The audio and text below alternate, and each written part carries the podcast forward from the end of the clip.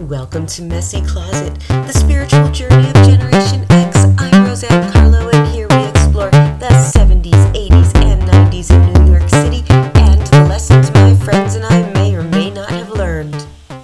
Welcome back, and thanks for tuning in to another episode of Messy Closet, and I am really excited about this one because, as you know, I have spoken so much about my love of music, and I have said it's one of the regrets of my life is giving up playing instruments. I am looking for a piano again. I'd like to play. I still hear music in my head, and I want to see what I can do with that. So with that said, this episode is all about the Rock and Roll Hall of Fame inductees for 2022, and it is a hell of a list. I'm going to start with Pat Benatar, who was born January 10th, 1953 in Greenpoint, New York. So she's a total New Yorker. She was inducted with her spouse, and they have two children. And I just want to say that she is 5 foot tall, just like me. So I knew that there was an even bigger reason that I loved her. So, oh, her songs. I mean, Love's a Battlefield, Hit Me With Your Best Shot, We Belong, Heartbreaker. I saw Heartbreaker performed by this woman in Vegas at one of the clubs.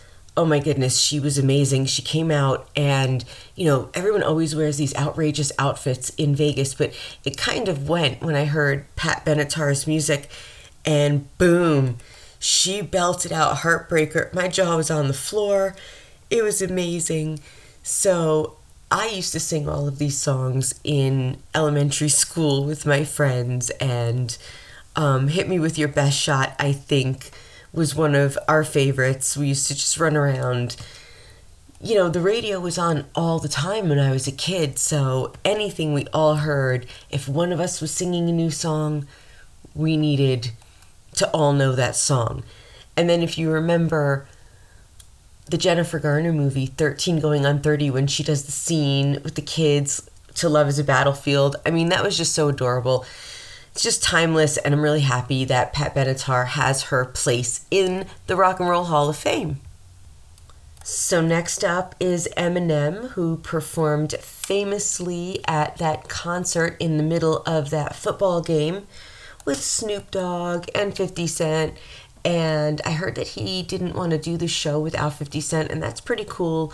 And we had Mary J., we had Dr. Dre, and Kendrick Lamar, and it was an amazing halftime show.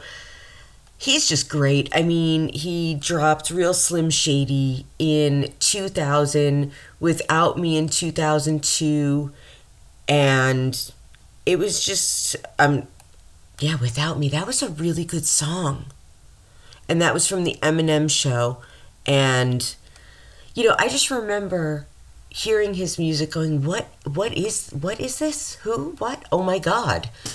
And I just saw a clip probably on TikTok or something the other day where Kanye said that the song that they all went in together on and they added a verse to, that he went back, he took his verse back and went back and wrote for 2 days after seeing what Marshall Mathers wrote. So, you know, he's really doing what he should be doing. I'm happy for him. I think that it's well-deserved. I liked his Oscars performance, even though Martin Scorsese did not look so amused.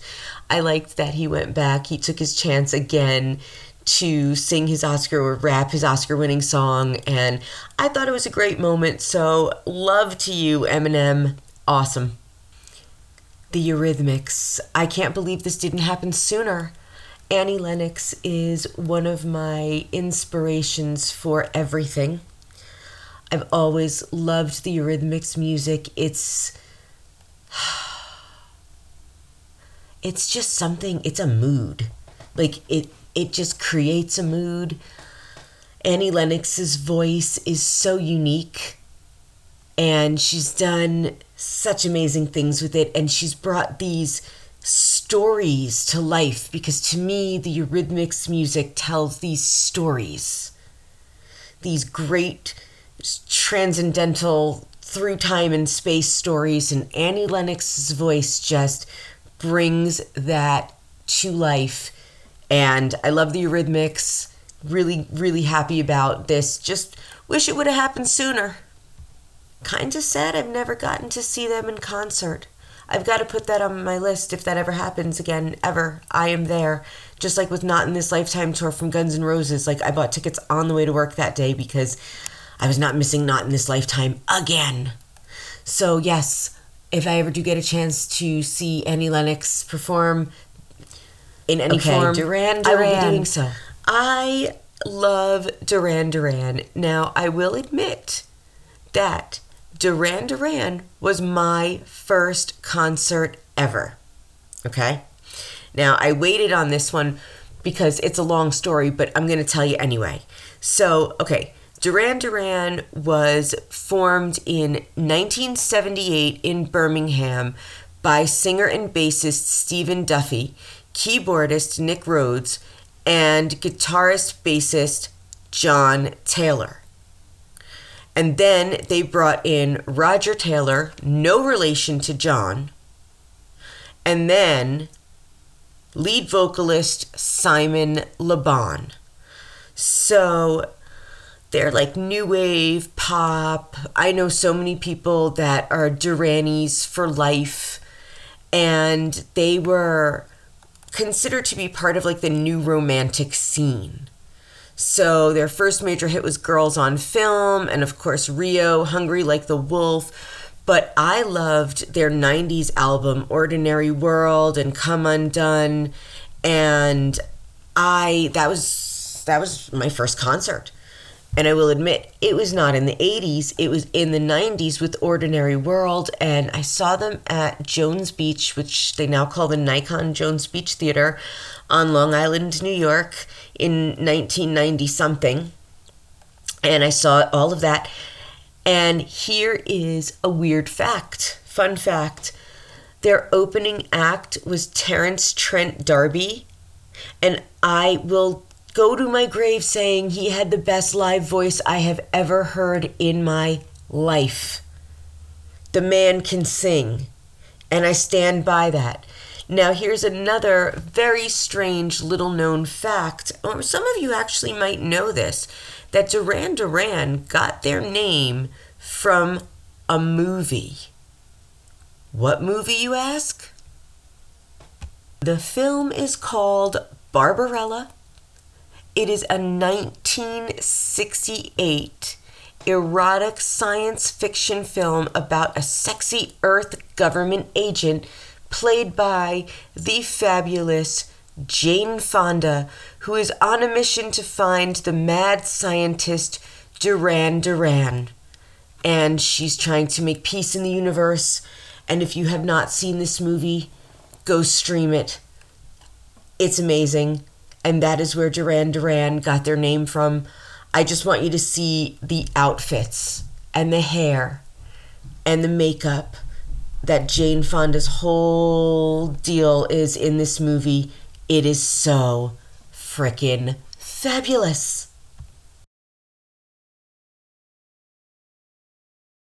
And just on a side note, Duran Duran announced that Andy Taylor is battling cancer, so much, much love.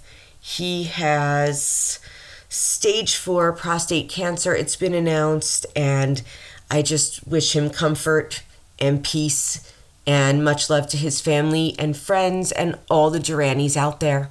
Carly Simon, another one that took forever to be inducted into the Rock and Roll Hall of Fame. She was huge in the 70s, but you know her music just transcends time and space. One of her biggest hits is You're So Vain from her 1972 album No Secrets.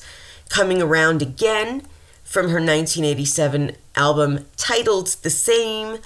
And there's just so many really great songs of hers. Let the River Run, and that was from the Working Girl soundtrack. That movie, man. Sigourney Weaver and, oh my gosh, Melanie Griffith. What a great movie. So she's just got that voice that I've never heard live, but I've heard live performances, and I've always wanted to hear live. So hopefully, again, one day, if I ever do get to hear Carly Simon play, I will. And I mean, she's just great. She's, you know, an activist, a philanthropist. She's timeless, ageless, and I'm very happy for her. And congratulations, Ms. Carly Simon. And of course, Lionel Richie, current judge on, what is it? American Idol? Yeah, American Idol. And I mean, we all know his music, Dancing on the Ceiling and all the good stuff. Now, he was inducted into the Rock and Roll Hall of Fame by Lenny Kravitz, who just won like a fashion award, and the CDFA gave him a fashion award. So there must have been a pretty cool event. I would have loved to see that whole concert. But Lionel Richie, man, I just called to say I love you. All of it. He can go from making you dance, like break dance, to making you slow dance without skipping a beat. And he's got the album with the lean on it. And when you had the album with the lean in the 80s, you knew that was just going to be a really great album. And who doesn't still try to break dance to that break in All Night Long, right? So he was born in Tuskegee, Alabama, and of course, famously, his daughter Nicole Richie, and she's an actress and a great fashion designer, and Sophia Richie, who I believe just put a collection together with Nicole and Miles Brockman Richie. So he just did a lot of great things, and especially, we all know him for writing the lyrics and putting together We Are the World and USA for Africa. And that was in 1985. And I, again, can't believe it's 2022 and he's just getting inducted. But, you know, timing is timing, I guess. And he had people literally wearing T-shirts and crossing their hands and holding hands, like across America, singing We Are the World. I think, am I thinking of the right thing? I feel like I'm thinking of the right thing. The 80s is kind of muddled now, but who didn't love that song? And I had said I wondered why Madonna wasn't on it, because everyone was there. There was Cyndi Lauper and Simon Le Bon and Bono and Willie Nelson and Michael Jackson, and he just brought so many people together on this one project and really just made humanity the issue and nothing else. And We Are the World is just forever in my heart. And you guys, I've been looking all over the internet to find the red leather outfit where he hosted the music awards, and he kept saying, outrageous in that red leather outfit with the backlighting behind him. And I mean, the man is a legend, a freaking legend. So congratulations, Lionel Richie.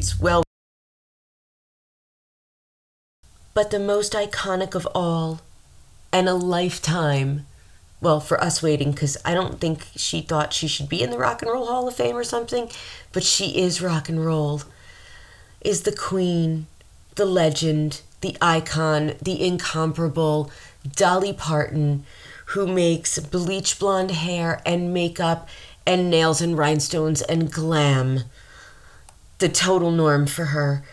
And there is none that compares to Miss Dolly Parton. Her altruism, her kind heart, her donation to Moderna for our vaccines, her speaking out on so many social issues, not to mention her talent. You know, singing Islands in the Stream with Kenny Rogers back in the 70s is one of my favorite memories of her. And who can forget that she played Truvy in Steel Magnolias? Oh, that's another whole podcast about Steel Magnolias. But she gave us Jolene, and she wrote I Will Always Love You, and we have not just her version, but we got Whitney Houston's version. So we have two iconic versions of that song from two iconic women written by Dolly Parton. I mean, if I could just cover the world in Dolly Parton's smile, I would. And she's got like some Duncan Hines cake mix batters and frostings now, and I just want to like cover my kitchen in Dolly Parton cakes and cupcakes and things, because you know, she just makes the world a much, much brighter place. She's witty and smart and talented and knows who she is, and she is the original queen of self-love and confidence, and she's taught me a lot of that. I had her records growing up. Some of the records were Kenny Rogers, and some were John Denver and the Beatles and the Platters and Dion and the Belmonts, but before I got to Blondie and all of that, I would always listen to Dolly Parton and stare at the album cover, at how perfect I thought she was. But myself being myself was like, man, if only she had dark hair like me, because I didn't want blonde hair like anyone else. I wanted dark hair like me. But you know, it's who she was, and who she, back then, even on the album cover, she shone through, and who she is today, that just makes, you know, all you have to say is Dolly or Dollywood. Everybody knows Dollywood. I've never been, and again, I've never seen Dolly Parton play live, and I really would love to, but I do know some people who have worked with her in the industry, and they said, of course, she's amazing. So Dolly, you are rock and roll, because you are such a big heart. You are the heart of music. You really are. And so many people just adore you, just like me, and it, again, is so well deserved.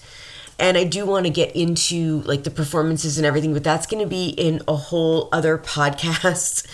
And, you know, I want to talk a little bit about also the bands that won musical excellence. So Judas Priest. Now, I actually saw Judas Priest, I don't know how many years ago, I really don't, in Bethel Woods. For real. Because I see everything at Bethel Woods. So they also formed in Birmingham, UK, in 1969. I actually didn't know it was 1969 when they formed. What was going on in Birmingham? I guess everybody just got into music and made some great stuff. So, you know, they're famous for Breaking the Law. That's their 1980 hit off of British Steel, and Painkiller off their titled album, Painkiller, in 1990, Turbo Lover from 1996. So they played all of these when I saw them live, and they were great. They really were. I just hit the desk.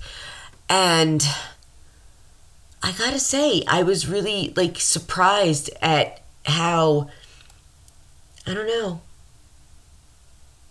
I can't describe what I felt when I felt them play. It was like a lot of vibration all at once, and then nothing. And then a lot, and then nothing. And it just goes through you, and you vibrate, and then it stops. And that's how I feel about Judas Priest music. And I know that that sounds weird, but it's a really good thing. So congratulations on that award. I have seen you guys live, and totally, totally well-deserved. And the dynamic duo of Jimmy Jam and Terry Lewis, the American R&B pop songwriting duo that has had a ton of success since the 1980s, most notably working with Janet Jackson, and they have written so many songs that I know we would recognize. So they've been these hitmakers. They're just iconic, and they deserve actually their own podcast. So I'm going to get into who they have worked with over the years. But I think that this was a really great year for the Rock and Roll Hall of Fame. I think probably every artist deserves to be in there, but that's just me. I mean, that's probably why I don't make these choices, because I'm like, everyone's great. But I believe that if you're creating music, you're doing something so good for the world. And, you know, you're just adding to joy, because music brings on joy. About 9 minutes for music to take you out of a bad mood, and 13 minutes for music to fully change your mood. So, you know, it helps reduce depression and anxiety, and it's self-soothing. And especially if you play music or you dance or you do some yoga, roller skating, running to music. I mean, all of these things are so therapeutic. So, you know, that's why for me, music has always been the answer, where television and film just wouldn't do it for me. So to all the musicians out there, I'm totally jealous that I'm not one of you, and I am getting a piano again because it's not going to be professional. I just want to play. I want to get the music that I hear out through my fingertips. I know that I could pick this up again. I stopped when I was 6. That was 40 years ago. Somewhere in one of my seasons, you will hear me speaking to my sister that she ended my piano career by peeing on my organ, and it blew up on fire. We had to throw it out. It was a huge, like, church organ with the 2 tiers, and I used to love to play it, and it was in front of this huge mirror so I could watch myself like I was my own audience. And she just came on in, and she leaned against the wall. She was still in diapers, and she pulled her diaper down, and she just let it rain right over the outlet where the organ was plugged in, and it just went pfft, and my uncle took it and threw it outside and smashed it. And that was the end of my music career. For real. Anyway, thank you for listening. This has been another episode of Messy Closet. Congratulations to all of the 2022 Rock and Roll Hall of Fame music inductees. And do not forget to keep art and keep love alive.